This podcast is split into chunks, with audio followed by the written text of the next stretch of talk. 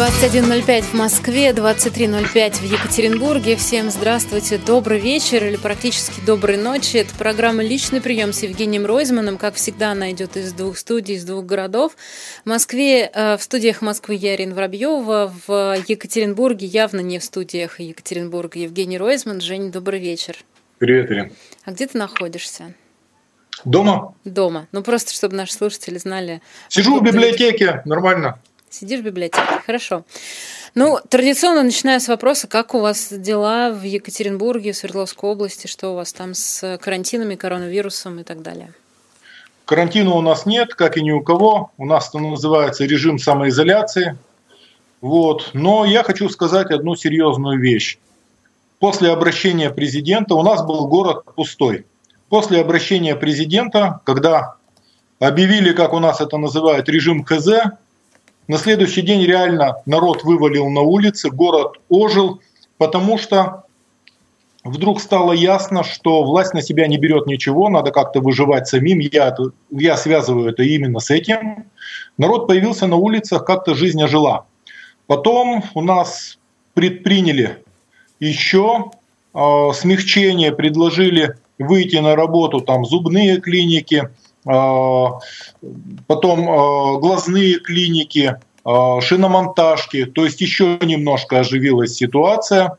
Вот. И, по сути, город ожил. Ездят машины, ходят люди. Кто-то в масках, кто-то без масок. Почему? Я не понимаю, почему... Я объясню после... тебе, Ирен. Я объясню.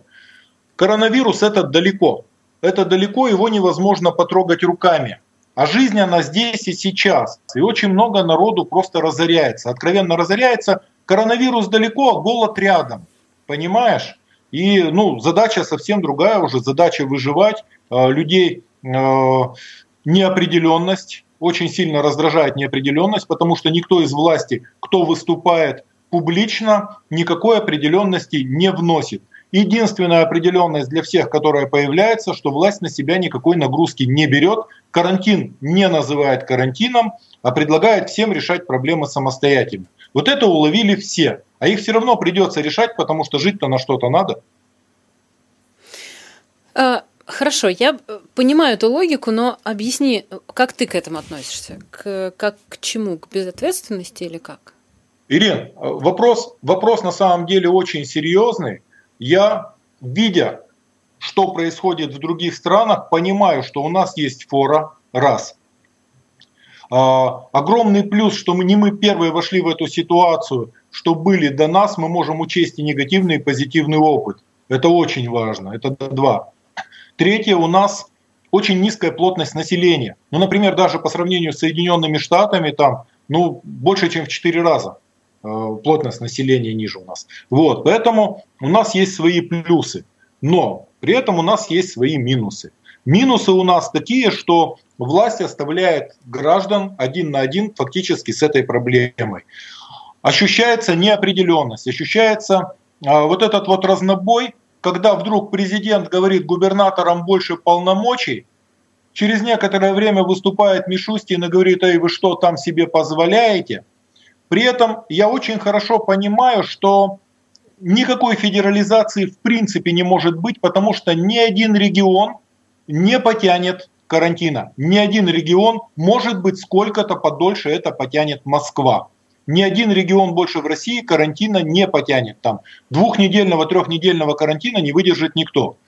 Сегодня прозвучало предложение, э, но я видел, э, что вот есть предложение там регионам по 50 тысяч населению э, по 50 тысяч раздать. Один экономист выступил, говорит, по 50 тысяч на период карантина. И я вдруг очень просто, э, нас же в школе учили считать. Вот представьте себе на секунду, Свердловская область – это достаточно мощный регион, это один из, из дотационных, один из немногих дотационных регионов в России. А бюджет Свердловской Подожди, области... один ну, из немногих недотационных, ты хотел сказать. А, регион-донор. А, регион-донор, да. Да, да, конечно, регион-донор. Один из немногих регионов доноров России, конечно. Спасибо, что поправила.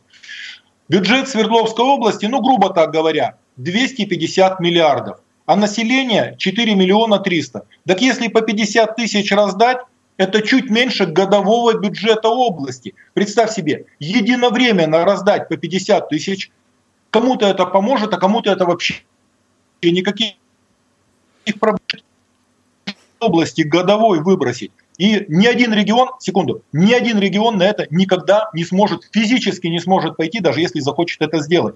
Поэтому без федерального центра регионы эту ситуацию не то, не то что не вытащат, даже не заикнутся, понимаешь? Вот.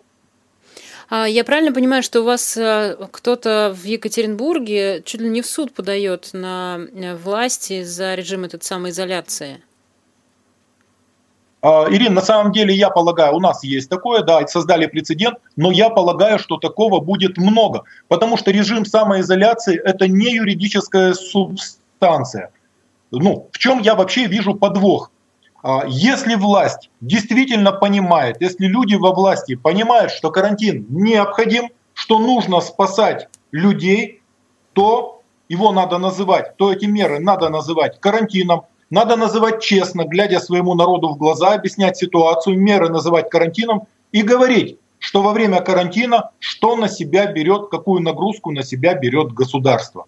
Это единственный способ. А говорить вы там, понимаешь, потому что слово карантин – это слово жесткое, мобилизующее, обязывающее и имеет, имеет юридическую Слово э, выходные Нерабочая неделя, каникулы – это слово очень веселое. Не имеет никакой смысловой нагрузки, не несет никакой мобилизующей составляющей. Понятно же, да? Поэтому ну, невозможно быть немножечко беременной. Не будет так. Поэтому и отношения соответствующие. Здесь власть должна определиться. Или она власть диктует жесткие, но честные условия, и тогда можно с населения спрашивать. А если власть, ну, ни рыба, ни мясо, ну, в результате все люди себя так ведут. Окей, давай себе представим, просто представим, что Владимир Путин или там Михаил Мишустин, ну скорее Владимир Путин, говорят, все, карантин, чрезвычайная ситуация. Что меняется в смысле благосостояния людей, их возможности покупать себе продукты, покупательная способность, количество денег и так далее? Сразу же, со словом карантин сразу же должны звучать обязательства государства. Что государство берет на себя? Потому что первый вопрос, стоп, карантин, кто мне будет платить зарплату? Сохранят ли мне зарплату, если я не буду ходить на работу? Все, и здесь государство должно сказать, люди, не переживайте, у нас есть фонд национального благосостояния, у нас есть золото-валютный резерв, ресурс, нам жизни людей гораздо дороже этого презренного металла. И, конечно, мы все скомпенсируем, поддержим. И вот для этого нужен человек, которого зовут Гарант, президент. Ты видела выступление королевы Великобритании? Да, ну слушала скорее, да. Да, 94 года, настолько спокойное, достойное выступление, но мне было очень приятно услышать, а, что он сказал, сохраняйтесь то есть это тоже было сказано со вкусом, замечательно, как обращение к национальному такому э, характеру. А, может быть, мы перенаберем, Евгения. Мне кажется, связь периодически настолько квакает, что мы половину не слышим. Давайте, может быть, попробуем. Женя, извини, просто правда, Давай э, иногда с, с, звуки теряются, и поэтому э, ты говоришь что-то, и, и а мы половину не слышим. Это неправильно. Давайте мы сейчас. Послушай, а вот так вот слышно? А, да, ну э, будет слышно, а потом периодически будет квакать, поэтому, ну давайте попробуем, давай. давайте попробуем пока, Женя, давай попробуем пока так, вот, поскольку связь есть, Женя. А, ты меня слышишь? Да. Вот, давайте попробуем. Если опять да. начнет квакать, подождите, э, друзья мои, это я обращаюсь к нашим сотрудникам. Подождите, если сейчас опять начнется, мы перенабираем. Договорились? Отлично. А, продолжаем, Жень, давай попробуем продолжить. Э, я напомню нашим слушателям, что вы можете присылать вопросы, э, например, в чате, используя мой ник, чтобы я их могла увидеть. А, как у вас дела с масками, санитайзерами, перчатками и так далее? Ирин, у нас очень интересная ситуация. Я знаю лично многих глав врачей. Мы начинаем обзванивать глав врачей, глав врачи говорят, маски нужны. В это же время, то есть Минздрав говорит, у всех все нормально, никаких масок никому не надо. Я вот точно знаю, что нужны маски. Я сегодня разговаривал с одним очень серьезным главврачом, такой со стажем. Он говорит, нам нужны костюмы инфекциониста, нам необходимы костюмы инфекционистов. Вот мы начали сейчас разыскивать, где их взять. Вот. Но, говорит, маски тоже нужны. Вот такая вот ситуация. То есть, То есть даже э, в больницах нет масок? Нет, понимаешь, они есть. Они есть, но врачам они нужны всегда. И в одной из самых крупных больниц города просто объяснили ситуацию. Они говорят, да, у нас врачи обеспечены, но к нам идет поток народу, который чихает, кашляет, и у нас совершенно нет средств дезинфекции и нет, э, ну, масок нет вообще для посетителей, а посетителей очень много. Ну, понятно. Ирина, слышно, звук нормально? Ну да, пока, пока нормальный звук. То есть посетитель приходит, если он заболевший и почему-то пришел в поликлинику или в больницу, а не вызвал скорую, то в случае, если у него нет маски, то он перезаражает всех в очереди. Вот об этом идет речь. Ну, конечно, конечно. Слушай, в поликлиниках сидят очереди. В поликлиниках сидят очереди, и на самом деле вот эта вот огромная проблема власти. Сегодня показали кадры с Ярославского НПЗ, где просто толпа у проходной – Показали кадры с Краснодарского края, где ввели пропуска а, для всех, кто прибывает. И там стоит гигантская очередь дальнобойщиков за пропуском на проезд. Еще, еще ряд таких вещей показали.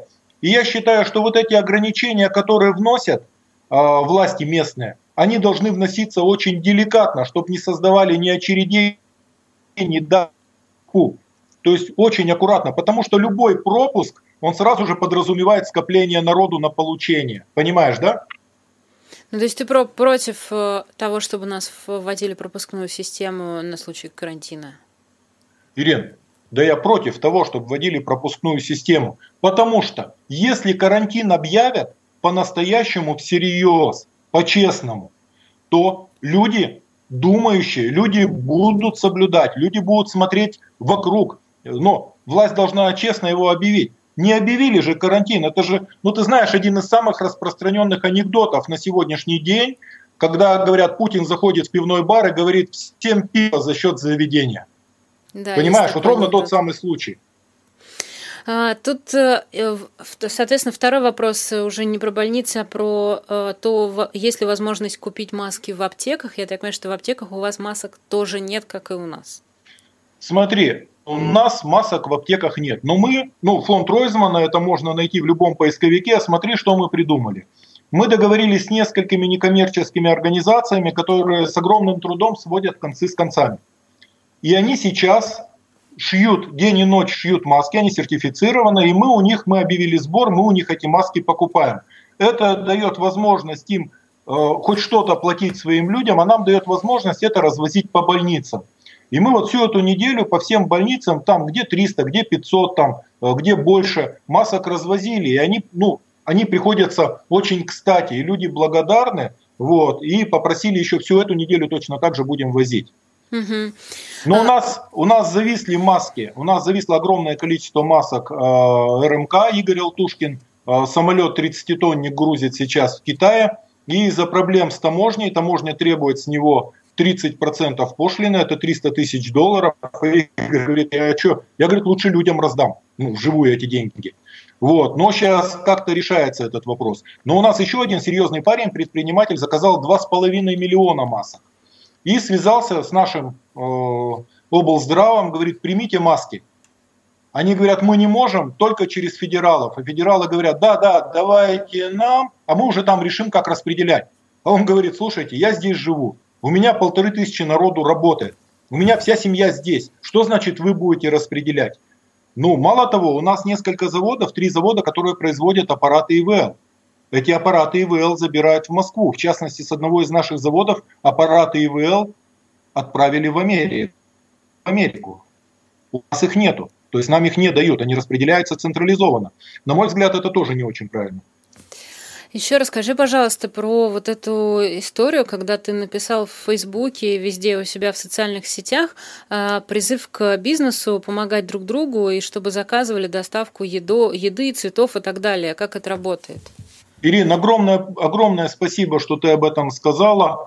Значит, смотрите, я сделал это уже два раза. Я смотрю на свой город, он опустел. Вот эти маленькие кафе, замечательные рестораны – кофейни, маленькие галереи, э, киоски, магазины цветов, бутики. Их не стало в раз, вообще в один день их не стало. А это маленький бизнес, который люди участвовали своими семьями, семьями, друзьями, то есть создавали вообще с полного нуля, некоторые уже там по 20 с лишним лет существовали. Это Это то, что делает город теплым, уютным и таким приятным для проживания, лицо города. И вдруг этого разом не стало. И люди стали искать возможности хоть как-то достучаться до клиентов, сбрасывать цены в несколько раз, э, э, организовывать доставку. Ну, все, что угодно придумывают, но только чтобы люди, э, чтобы бизнес хоть как-то удержался. И я написал, давайте, давайте поможем своим, и стал все предложения от бизнеса у себя в Фейсбуке делать, у себя в Инстаграме и давать все контакты, сайты, аккаунты и э, неожиданно мне очень сильно помог Алексей Навальный, качнул у себя, Рустем Адагамов качнул у себя. В других городах стали так делать. И у нас пошел шквал звонков вот от такого маленького бизнеса. А, а, люди говорят огромное спасибо. То есть появились предложения, появились звонки. И мы сегодня сделали это еще один раз. И оно работает. И я сейчас буду, ну, буду, ну, через день, через два вот такие вещи ставить. Просто это, ну, надо помогать своим покупать у своих, помогать своим, у кого, у кого есть еще деньги, потому что после этого кризиса 90% а, малого бизнеса могут снова, могут не встать на ноги. Все, разорились уже. И знаешь, у меня еще одна вещь появилась. А, федеральная власть ее малый бизнес не интересует. Это люди, которые выпадают, выпадают полностью из-под юрисдикции федеральной власти. Они не бюджетники, на них не надавишь, им ничего не перекроешь, они самостоятельные, они способны, э, ну, у них свое видение мира, мира понимаешь? Э, и вот бюджетники власть интересует, а малый бизнес власть не интересует. Поэтому обязательно надо дать ему сохраниться и хоть как-то помочь. Но я вот таким способом, у меня по совокупности там больше миллиона подписчиков, и оно все равно работает хотя бы в масштабах города. Но в каждом городе кто-то есть, кто может своих поддержать. Это очень важно сейчас сделать. Согласна, действительно важная история. Но мы все-таки сейчас давайте перенаберем, Жень, тебе э, еще раз и попробуем связь чуть получше сделать, потому что все-таки она периодически пропадает, и это очень обидно, потому что важные вещи говоришь. А, мы сейчас пока переустанавливаем связь с Евгением Ройзманом. Обращаю ваше внимание, что вы можете вот прям зайти к Евгению Ройзману в Facebook и э, посмотреть вот этот пост э, про кафе, рестораны, книжные маленькие производства, пекарни, цветочные киоски, галереи, магазины. На самом деле это все, конечно, актуально не только для Екатеринбурга, а, это в том числе и для Москвы актуально, потому что не каждый, например, там, не каждое кафе, не каждое какая-то маленькая кофейня может себе позволить быть там внутри каких-то э, там Яндекс Еды или, или, или что там, как это называется, да, э, им, им всем нужна помощь, и это такая очень интересная, как мне кажется, история. Ирина, От... слышно меня? Да, да, снова на связи Евгений Ройзман. Э, Расскажи, пожалуйста, вот э, про эту историю с бизнесом еще немножечко. Э, как это работает? То есть, если у людей э, свой бизнес маленький, они обращаются к тебе и просят просто прорекламировать, что они есть, и они готовы на доставку и так далее. Ага, вот звука нету, как только это. Сейчас, Женя, я тебя хорошо слышу. Ирина, да. подожди, я просто пытаюсь сейчас настроиться. Значит, смотри, самое главное что? А, в соцсетях, в Фейсбуке, в Инстаграме я пишу об этом, что вот такие вот проблемы, и даю аккаунты а, всех представителей там малого бизнеса. У кого-то цветочный магазин, у них какие-то ну, свои там в цветочном магазине. Вот. У кого-то а, у кого-то какая-то галерея, у кого-то ресторан с доставкой. Нет, переходник здесь. Сейчас мы звук настроим, сейчас э, там Евгений настроит да, звук. Да, а, не могу сказать, что связь, кстати, стала сильно лучше, но мы попробуем сейчас на этой связи посидеть, потом, может быть, в либо перенаберем, либо в телефон уйдем. Ну, сейчас примем решение. Давайте пока попробуем. А, и я... Вот так слышно? А, Еще поговори, пожалуйста. Вот так слышно меня, нет? Да, слышно. Вопрос не в звуке, а в том, что немножко связь все-таки прерывается, но мы давай попробуем. Ну вот э, я тебя слышу хорошо. Это хорошо. Я еще петличку, петличку повесил. Да, да, стало лучше слышно. Вопрос в том, что иногда прерывается связь. Давай продолжим пока. Ага. Ты э, прервался, когда рассказывал про представителей да, и бизнеса. смотри, угу. а, то есть я ставлю текст в Фейсбуке со ссылкой на аккаунты всех этих небольших бизнесов, а, причем бизнесы самые разные. Вот есть парень, он крупный специалист по велосипедам, он готов а, настроить всем велосипеды, подготовить там, привезти, увезти и так далее. Очень интересная компания «Спорт Доставка». Они говорят, а, пока вы сидите на хотите на карантине оборудовать домашние спортзалы. Они говорят, у них заказ гантелей увеличился в разы. Они ставят еще и дорог, дорож, и ну, велостанки, что тоже востребовано. Вот. И а, нет, у нас опять зависла связь, э, Женя, совсем тебя Это не у меня слышим. Кошка. А, совсем тебя перестали слышать и перестали видеть, к сожалению. Давайте пока еще вот пять минут у нас э, до перерыва, мы на, на это время пока позвоним по телефону а, Евгению Ройзману, потом, может быть, в время перерыва еще раз попробуем через интернет, но, а, но не сразу.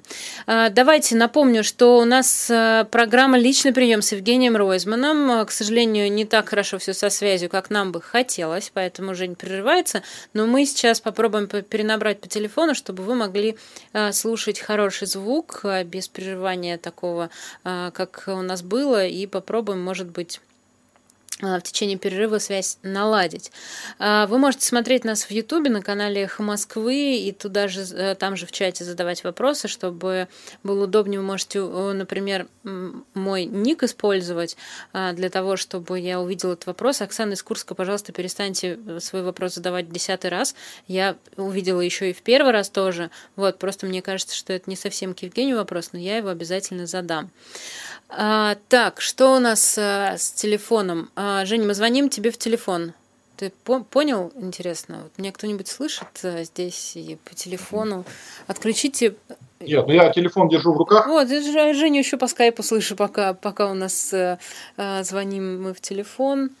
Ничего, ничего, это бывает, сейчас тут кто-то пишет, что как же так, ничего страшного, у нас бывают такие. Э, просто вы должны понять, что в эпоху самоизоляции у нас довольно часто будут истории, когда не самый лучший интернет, потому что все-таки большая часть людей э, самоизолированы, сидят они дома, вот, и поэтому э, этот интернет будет разный, и ничего страшного, мы будем как-то э, как-то выходить из положения, скажем так. Э, ну, у нас нет никакого выбора, нам приходится это делать.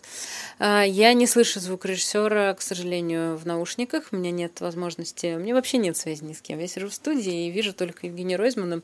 А, в изображении не слышу никаких звуков. Так, если у нас...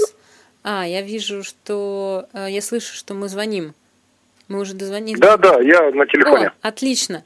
А, Женя, все, давай продолжать. Еще три минутки на, до перерыва у нас есть. Ага. Ну что, работаем? Да, работаем. Ага, ну и вот смотри, самое главное. Значит, я ставлю большой текст в Facebook, ставлю в Instagram, ВКонтакте, везде. И говорю, вот такие предложения от бизнеса, вот такие скидки, и прямо расписываю, и люди к ним могут самостоятельно зайти. И одновременно говорю, что все, у кого проблемы, все кому есть что-то предложить потребителям, скидывайте мне, формулируйте предложение, ну и через день ставлю снова текст. Я буду ставить тексты вот так через несколько дней. Вот, как-то буду поддерживать на этот период, и самое главное, что люди отзваниваются и говорят спасибо, оно работает хоть как-то, и, и у меня есть возможность помочь, и я очень доволен. Вот. Согласись, что э, история с повышенным спросом на гантели и разный спортивный инвентарь – это хорошая история. Слушай, ну, конечно, хорошая история. То есть люди все-таки, э, ну, готовятся как-то на долго и всерьез и по-настоящему и не хотят сдаваться. Да, это гораздо лучше, чем повышенный спрос на алкоголь, хотя есть подозрение, что он тоже будет. Ну, слушай, он будет, но пока не смертельно. Там увеличилось пока на 30%. Э, это не, это не смертельно, это не высокое. Но, на мой взгляд, Конечно, нельзя полностью закрывать торговлю, но имеет смысл ограничить время продажи, ограничить место продажи и в некоторых регионах как-то пригасить немножко э, тяжелый алкоголь. Ничего страшного не произойдет, если вино и пиво будет, немножко сложнее будет с тяжелым алкоголем и обязательно ограничение времени продажи. Ну вот давай минутку до перерыва. Как ты думаешь, вообще в целом мы способны выдержать карантин? Я имею в виду не экономически, а скорее психологически. Или самоизоляцию какую-то? Послушай, э, послушай, ну, конечно, вон Навальный сидел, сидел под домашним арестом год. Ему нельзя было еще выходить гулять и выходить в интернет. Ну, как-то выдержал уже год. Ну, говорит, месяц на четвертый накрывает, посложнее становится. Здесь, я думаю, гораздо проще ситуация. Тем более можно гулять, ходить в магазин. Но для этого правительство должно карантин назвать карантином и взять на себя какую-то ответственность. Ну, так вижу. Мы сейчас прервемся буквально несколько минут. У нас половина передачи так как-то пролетела уже. Но мы а, продолжим после новостей короткой рекламы. Я напомню, что это программа «Личный прием» с Евгением Ройзманом. А, никуда не уходить. Сейчас будет, а, будут новости, а потом мы продолжим.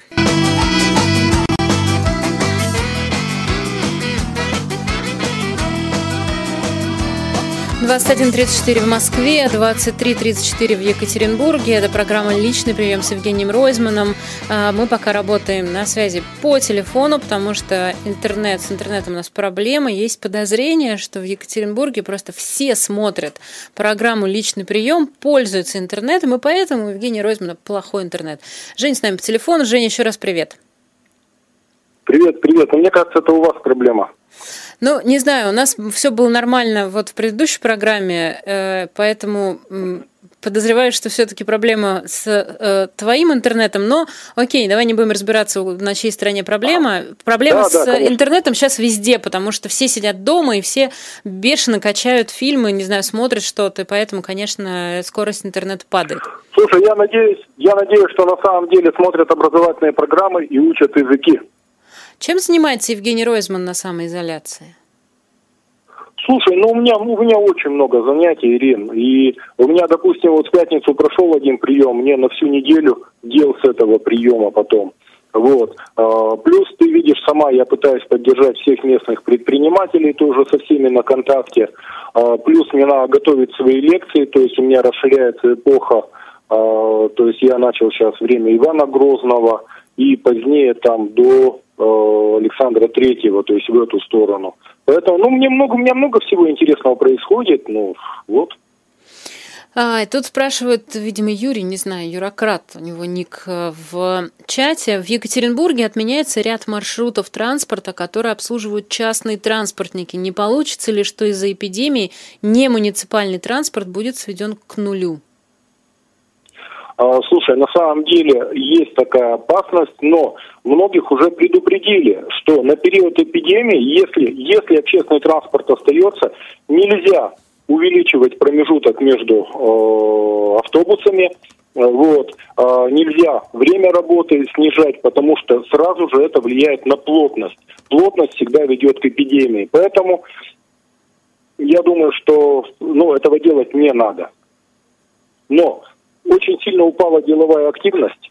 В принципе, деловая активность очень сильно упала. И поэтому, э, ты же видишь, конечно, транспорт это коснулось тоже. Видно, нормально, слышно? А, я тебя слышу пока по телефону. Как мы делаем? Мы перестаем разговаривать по телефону и начинаем по скайпу? Видимо, да. Давай попробуем. Сейчас э, мне махнет кто-нибудь рукой, что у нас скайп заработал. А, друзья мои, скажите мне что-нибудь, э, махните мне кто-нибудь чем-нибудь, что у нас заработал скайп. Видимо, никто мне ничем не махнет. Жень, давай попробуем через скайп. А, только сначала давай. тебе придется трубку положить а, телефона и попробовать со мной через скайп. Слушай, ну вот так слышно? Слышно, но не очень хорошо. Давай еще раз скажи что-нибудь. Ну вот так слышно меня? Да, слышно. А, давай попробуем. А ты точно трубку телефона ты просто ты положил, да? Вот. А теперь давайте попробуем. Вот теперь не слышно. Выведите, пожалуйста, мне другой звук. А вот так слышно? Да, отлично слышно. Давайте попробуем еще раз по скайпу. Все, Если вдруг не получится, мы, э, к сожалению, опять уйдем на телефон. А, давай тогда про прием. А, опять проходил по телефону, я правильно понимаю? Да, проходил прием по телефону. И э, звонки стали совершенно другими, и тенденция совершенно иная. Но сначала расскажу одну хорошую историю, приятную сердцу такую. У меня а, приехал парень из Владивостока. Это было там, наверное, несколько месяцев назад. Приехал парень из Владивостока и абсолютно изможденный. Я говорю, ты откуда? Он говорит, из Владивостока. Я говорю, ты что, специально сюда летел? Он говорит, да. Я говорю, что у тебя случилось? А у него оказывается ситуация, а, он воспитывался с отцом, матери у него не было, а отец умер. Отец умер, ну у него на руках фактически, и парень, толковый, серьезный парень, просто перестал есть. Ну вообще напрочь перестал есть. А, и уже ну, в такой степени истощения прилетел ко мне, он говорит, я не знаю, что делать, у меня ну, не принимает ничего, я не могу есть. И по моему пониманию, ну такому простому, ну какая-то психосоматика, ну я что, я же не врач, но вот по ощущениям. И мы начали договариваться с разными больницами. Ну, представляешь, человек прилетел там из Владивостока, надо решать здесь и сейчас. А в это время, пока мы договаривались с ним, куда его отвезти, кто из врачей возьмется посмотреть, кто займется, ко мне пришла девчонка. Это невероятная история, девчонку, которую отец-священник э, ну, выпорол и э, отдал в монастырь. И она в монастыре с 14 лет жила до 28. 14 лет жила в монастыре. Да, я помню эту и историю. Красивая молодая девчонка, в конце концов, она уже там стала умирать, и они ее отпустили из монастыря. И она пришла, и она не может социализироваться, потому что она всю свою сознательную жизнь фактически провела в монастыре. Вот.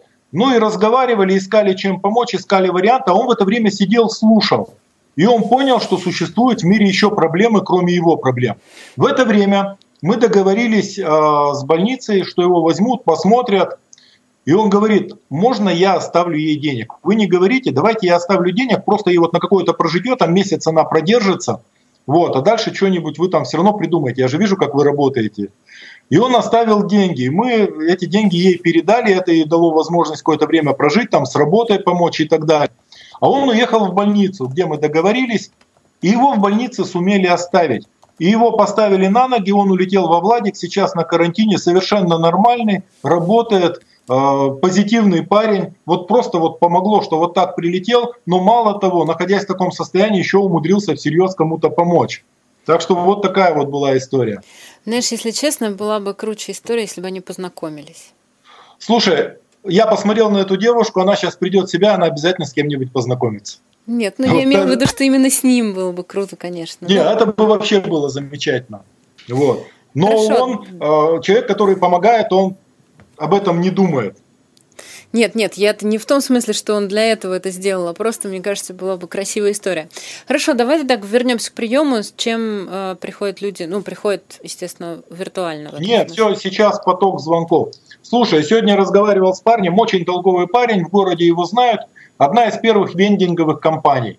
Это когда ставят аппараты, которые набиты разными вкусными штучками, водой, колой там, шоколадом, разным это. И они у него стоят во всех учебных заведениях, там, а, в университете и так далее.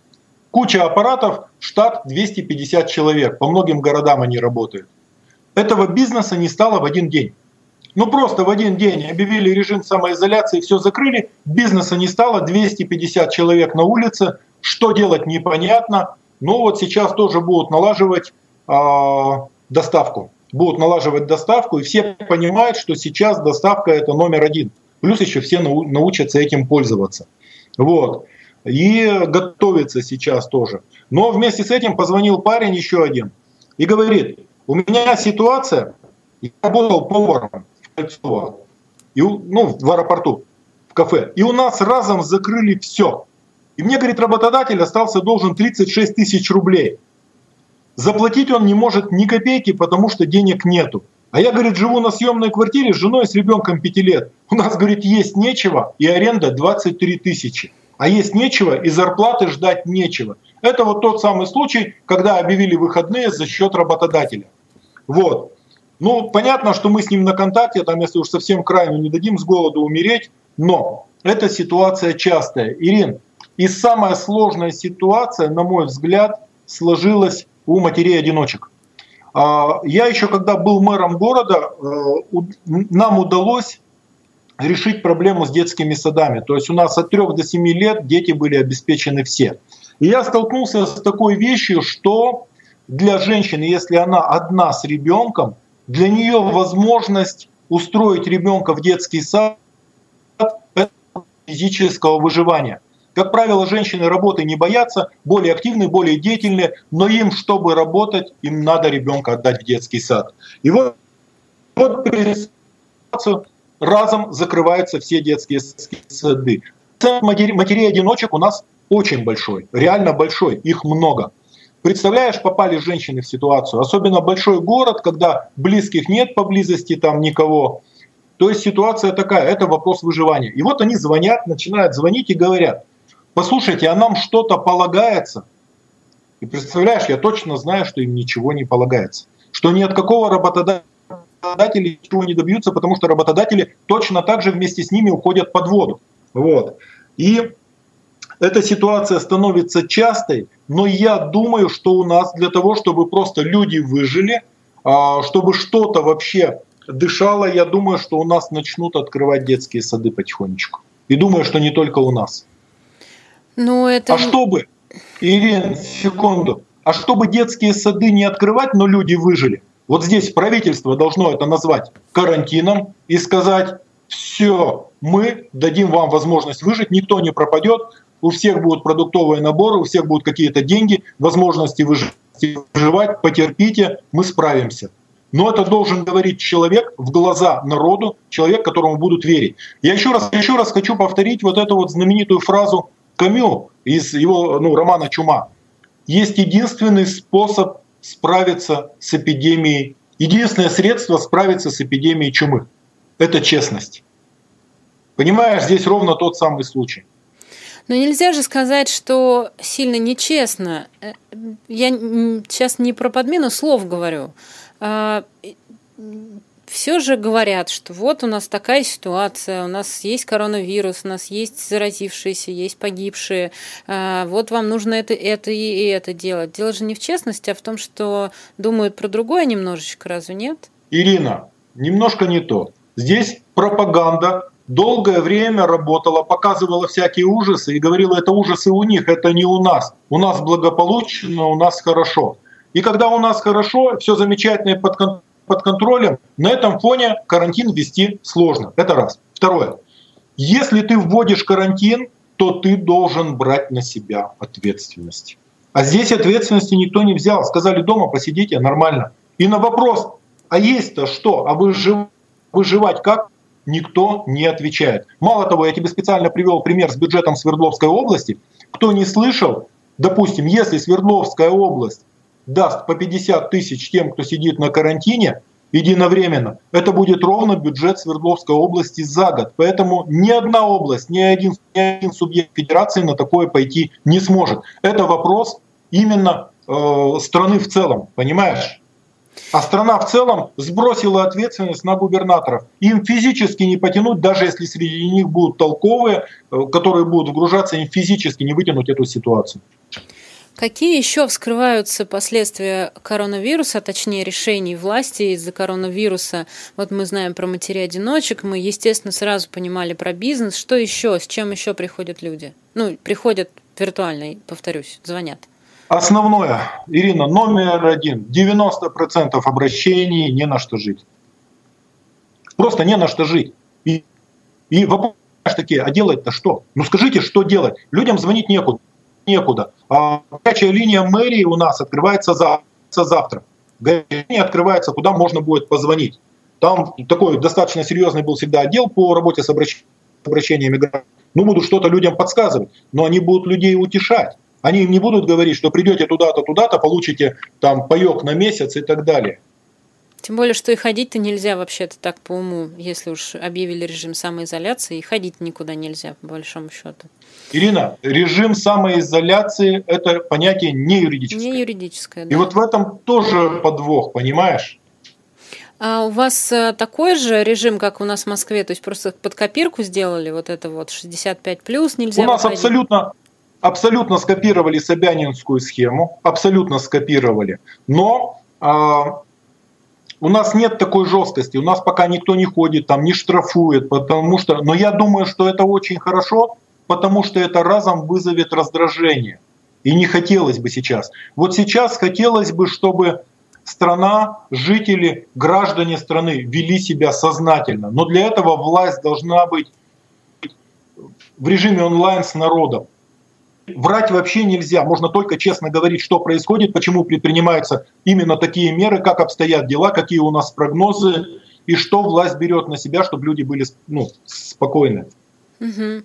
Ну, конечно, хотелось бы вот от всех этих оперативных штабов э, не сводки по Москве, потому что все смотрят на Москву в результате и думают, что все как в Москве, так оно и будет. Хотя в Москве, конечно, тоже не сладко.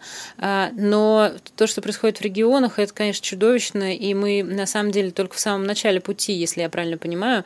Я имею в виду катастрофу такую человеческую. На самом деле действительно надо понимать, что у нас еще ничего не начиналось. И для того, чтобы оно не началось, нужен карантин, а не режим самоизоляции. Но еще раз, если это карантин, страна берет на себя ряд обязательств. Но обязательства брать не хотят на себя и пытаются вот так вот, чтобы люди выжили сами. Но мы проходили это в своей истории. Но это не тот случай. Будет очень тяжело сейчас. А что вы отвечаете людям, которые звонят и говорят, что у них нет денег, жить им не на что и есть им нечего? Вот что, вот что можно ответить таким людям, когда они обращаются?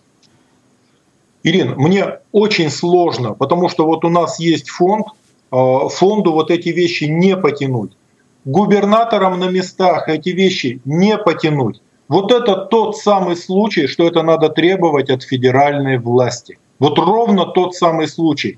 Потому что а, настоящий ресурс государства – это не нефть, не газ, не алмазы. Настоящий ресурс государства – это люди.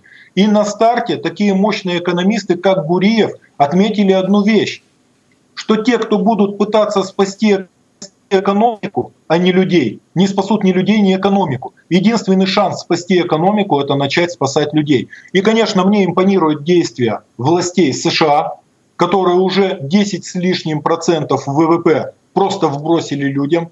Смотри, Великобритания, у них не лучшая сейчас ситуация, они 14% ВВП, но всех обогнала сейчас Германия, которая больше 30% ВВП просто начали раздавать людям. А зачем еще эти деньги нужны? Я понимаю, для чего они им там нужны, для сохранения власти.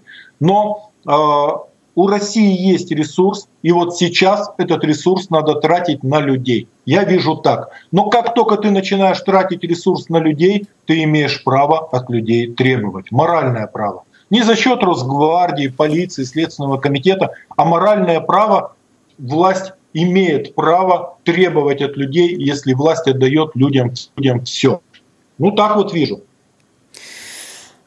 Давай еще про прием. А, помимо того, что у людей разваливается бизнес, нет денег, а, непонятно, как жить дальше, может быть, есть какие-то еще вещи, которые мы упускаем, потому что с каждым днем скрывается все больше и больше вопросов а, и ситуаций, которые явно не предусмотрели. Например, в Москве мы сейчас обсуждаем, не, ну, ну в смысле не в Москве, а вообще, обсуждаем, как быть на режиме самоизоляции, когда есть пожилые люди, за которыми нужен уход. Не просто продуктов продуктов принести, а ухаживать, готовить еду, мыть, э, кормить там и так далее, потому что сиделку таким, такому человеку вызвать нельзя, э, это нарушение э, всех санитарных норм и так далее. Приходить нельзя, потому что это пожилые в основном родственники. Как быть, непонятно. И вот постоянно какие-то белые пятна всплывают, о которых просто никто не подумал.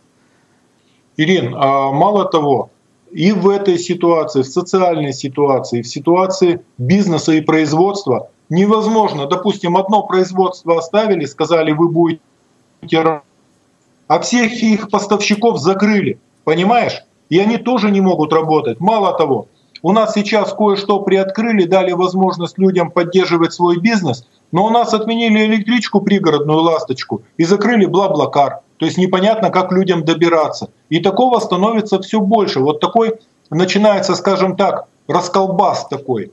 Его будет больше. И поэтому вот здесь нужна внятная и честная федеральная власть, которая, которая будет своим народом.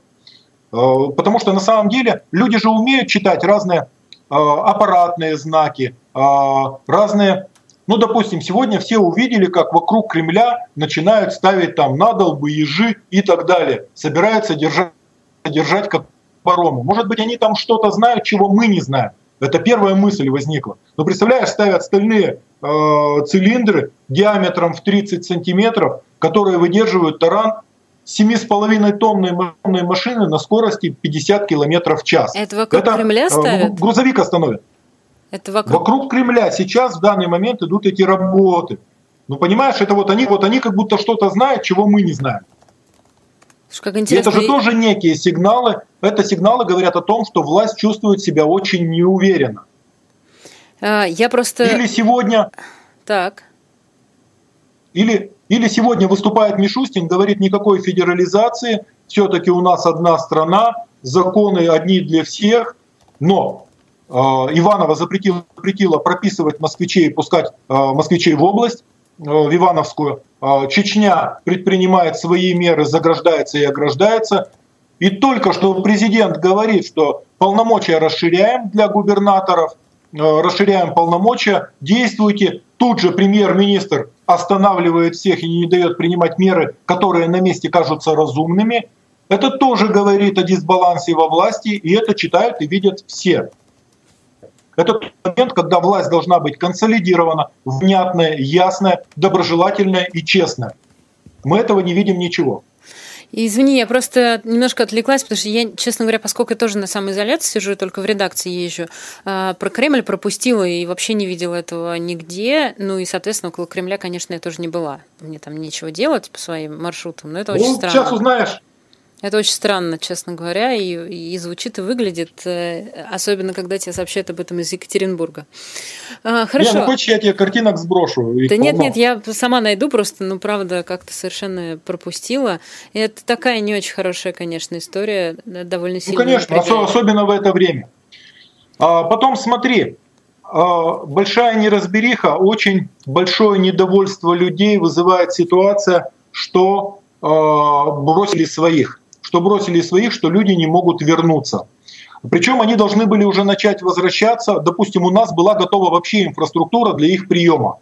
Регламент весь расписан, но взяли и отложили. И э, сейчас говорят, что сейчас возобновят рейсы, своих привезут. Но вот здесь, я считаю, все вот эти вот истории с отправкой 14 самолетов в Италию, а, с отправкой там в Сербию гуманитарной помощи, там специалистов и так далее. С Америкой вообще некрасивая история.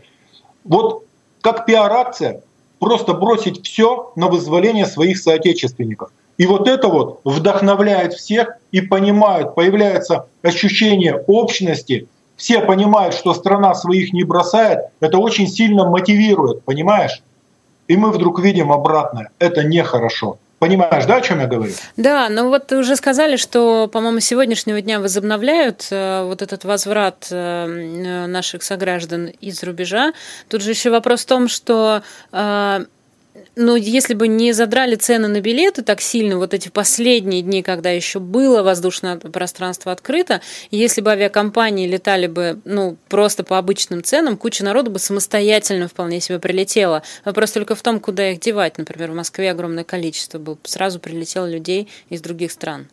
Но смотри, а, в масштабах страны 30 тысяч человек на 140 миллионную страну это не так много. Но надо понимать, что это наши соотечественники – ну и для страны, просто вот для страны, для общности страны, это первое, что необходимо сделать, на мой взгляд.